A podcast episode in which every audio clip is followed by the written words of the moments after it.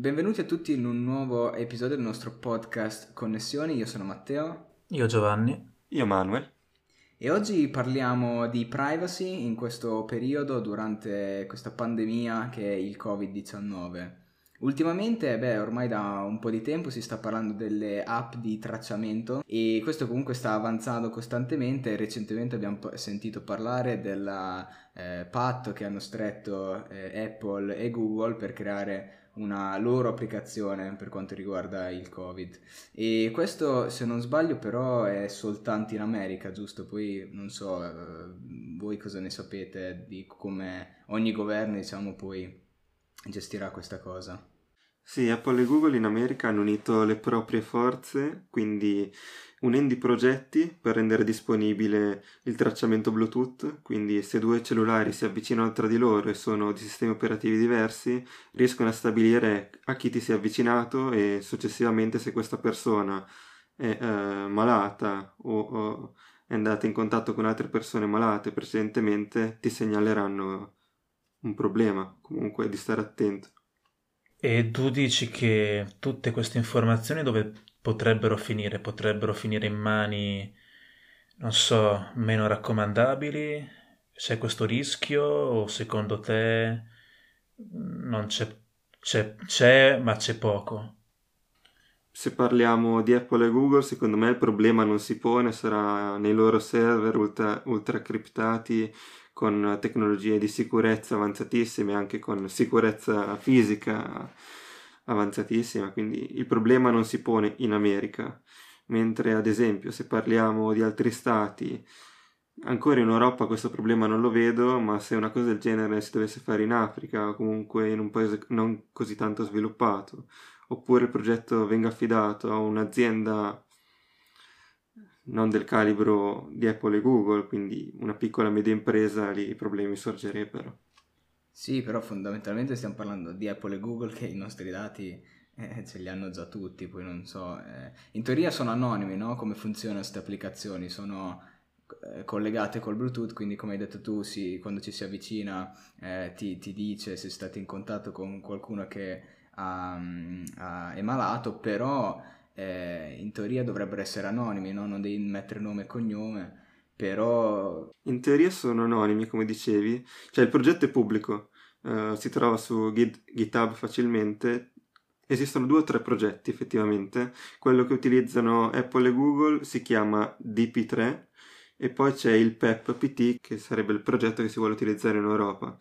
Come funzionano? Sul tuo dispositivo viene creato un, uh, un identificativo okay per far capire chi sei più o meno e quell'identificativo viene mandato col Bluetooth al cellulare dell'altra persona con cui viene in contatto e se successivamente uno dei due risulta, come dicevo prima, contagiato, entrato in contatto, dopo viene mostrato quel messaggio, appunto.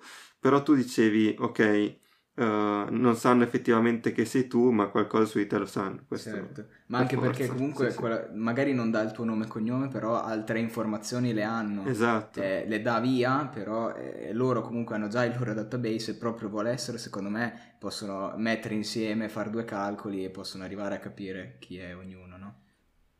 Loro dicono di no, secondo me effettivamente non si può, però cioè, è, informa- è informatica. Chi- chiunque con un po' di esperienza, secondo me, alla fine ci può arrivare. Anche se è tutto criptato al massimo, però.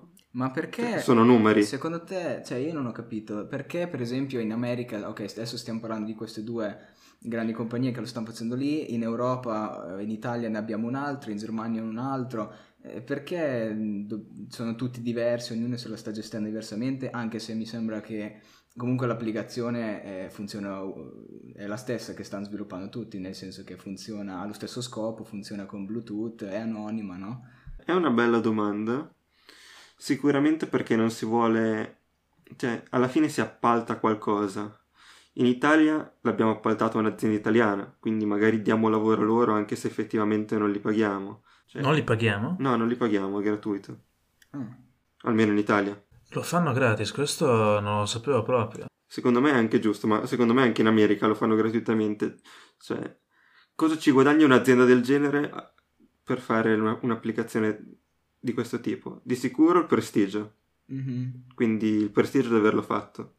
Perché poi alla fine, ad esempio, anche Apple e Google, che lavorano molto in contatto con la vita delle persone, cioè secondo me crescerà la, la, la stima che le persone hanno in loro.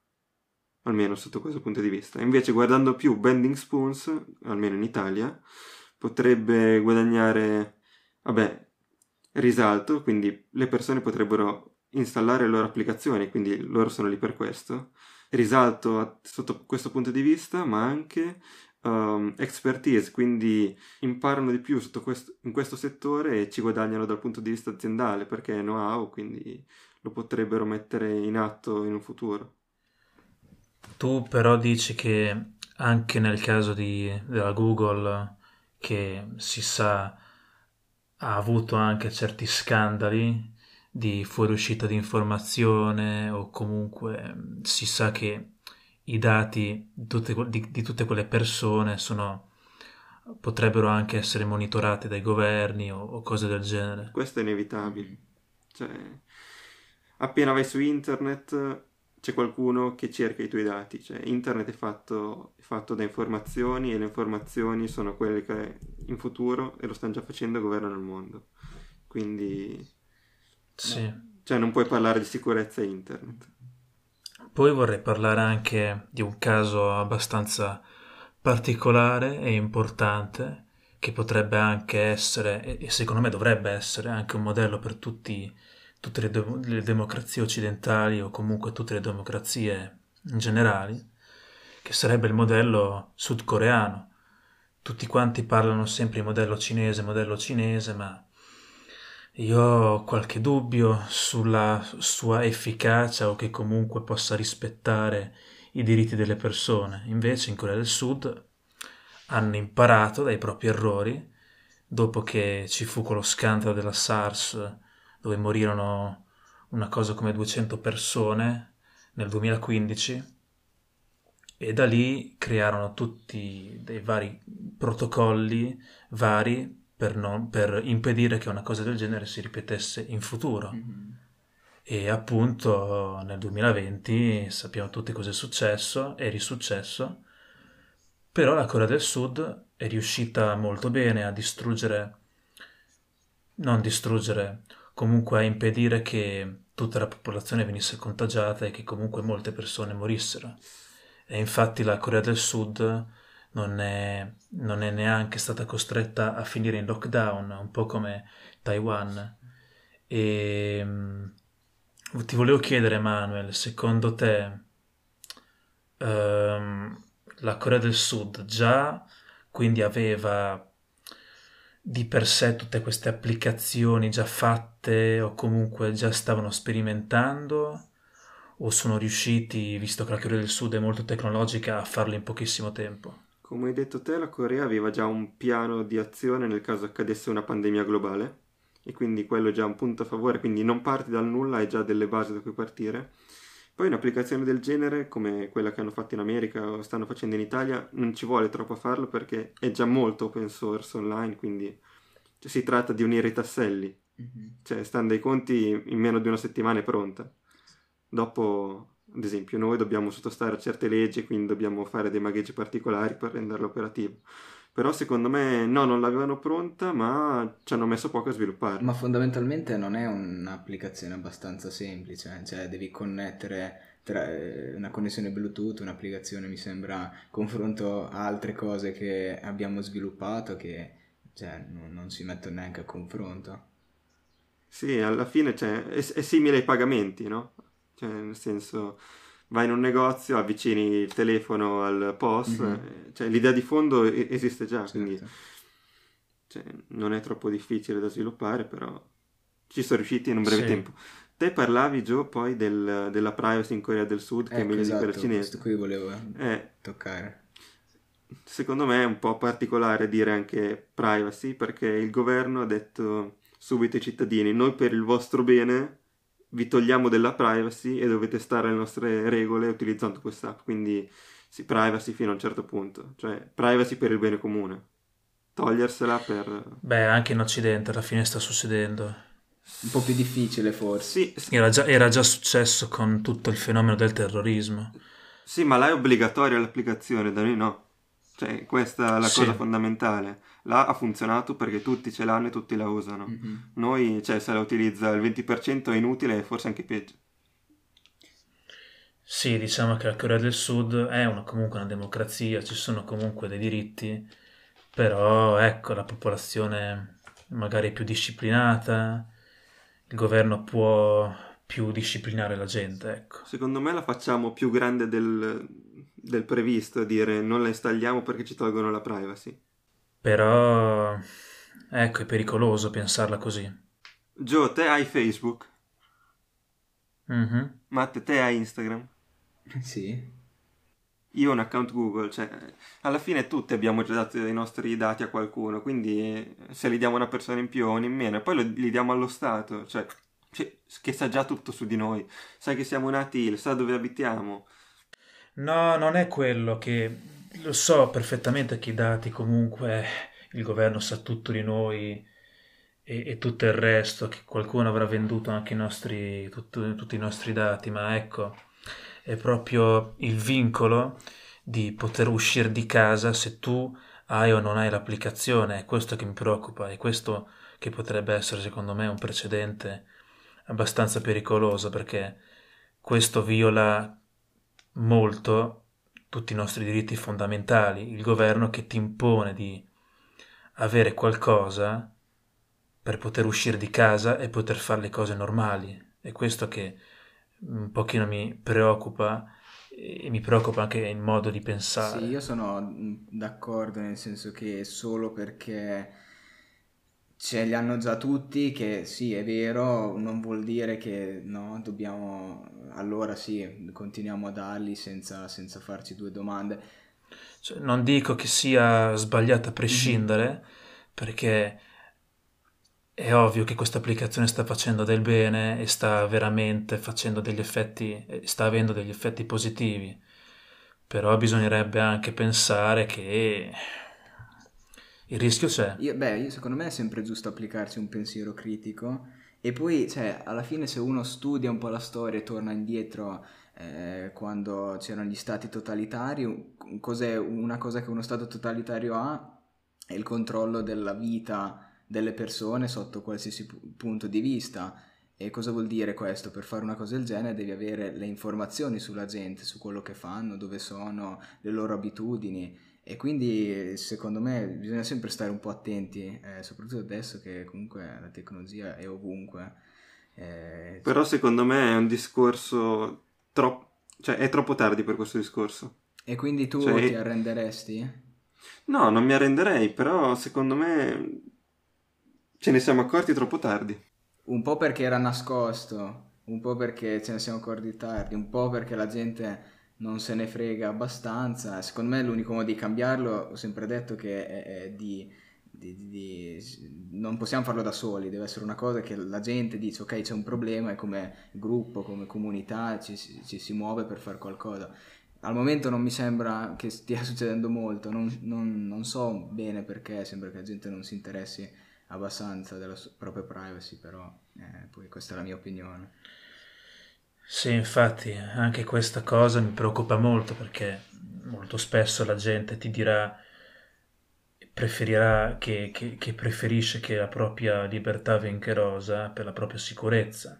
Secondo me questo modo di pensare è veramente piuttosto pericoloso.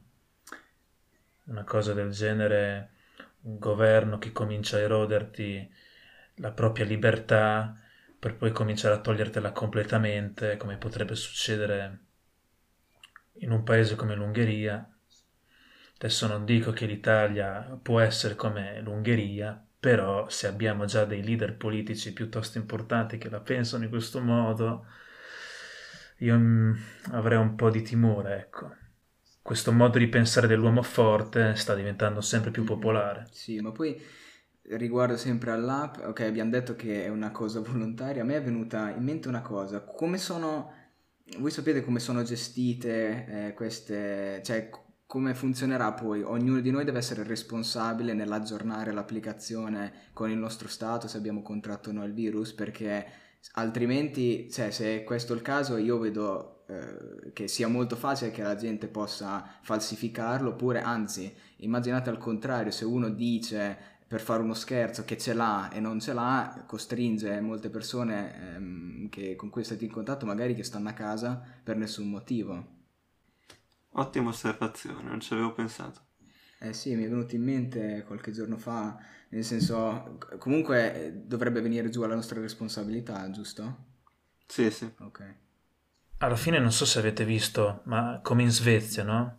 In Svezia se, il governo non ha fatto nulla proprio perché ha pensato che fosse la società civile a dover essere responsabile, a, doverci, a doverci pensare dovevano pensarsi proprio le persone, la società in sé, come comportarsi con il virus, però evidentemente non è riuscito molto bene perché la gente è comunque uscita e tutti i contagi sono aumentati, quindi è vero, dovremmo la gente dovrebbe responsabilizzarsi, però non so, la gente non sembra che si responsabilizzi. Mm-hmm. Eh beh, è difficile, come abbiamo detto, parlavamo prima di registrare no? in America che lì ci sono molti che protestano eh, uscendo di casa, andando in spiaggia.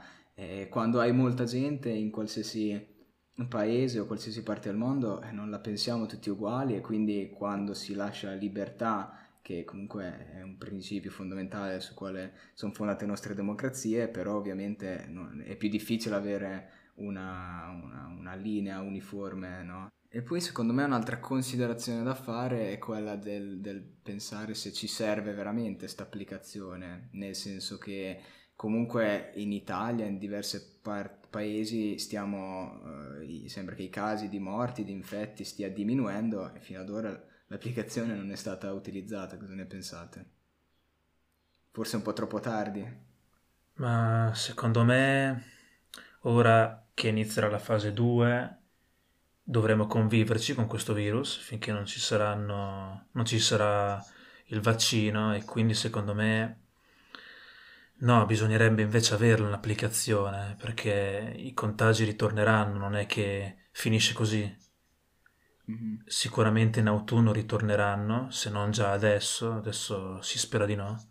Si spera che l'estate il caldo uccidino e fermino un po' il virus, però quando ritorna l'inverno il virus ritorna e quindi secondo me per impedire un lockdown, l'ennesimo, e distruggere ancora di più l'economia, bisognerà preparare, bisogna prepararci, ecco. Dobbiamo sfruttare questa occasione e l'estate per prepararci meglio.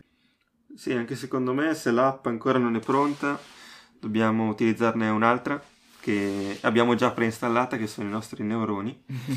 e Mm. Secondo me dobbiamo essere coscienti di quello che facciamo e quindi stare molto attenti, utilizzare tutte le precauzioni e aspettare che questa app sia pronta, secondo me anche utilizzarla con il maggior numero di persone, quindi più utenti ci sono, più funziona. E... Responsabilmente. Responsabilmente, esatto, come dicevamo prima.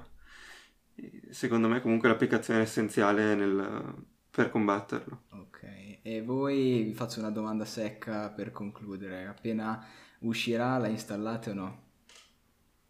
Io sì. Io sì. Okay. sì. sì. Io non lo so, vediamo quando si avvicina. Sono per il no adesso, sinceramente. Eh, vediamo come si evolve la situazione. Più che altro capire anche come funziona. Sì, cioè, perché ancora non si sa niente. Sì, sì, sì. Non è che io esca di casa, quindi non avrei neanche l'incentivo di scaricarlo, però sì. Meglio, sarebbe meglio scaricarlo, ecco. Mm-hmm. Allora abbiamo finito questa chiacchierata e ci rivediamo al prossimo podcast.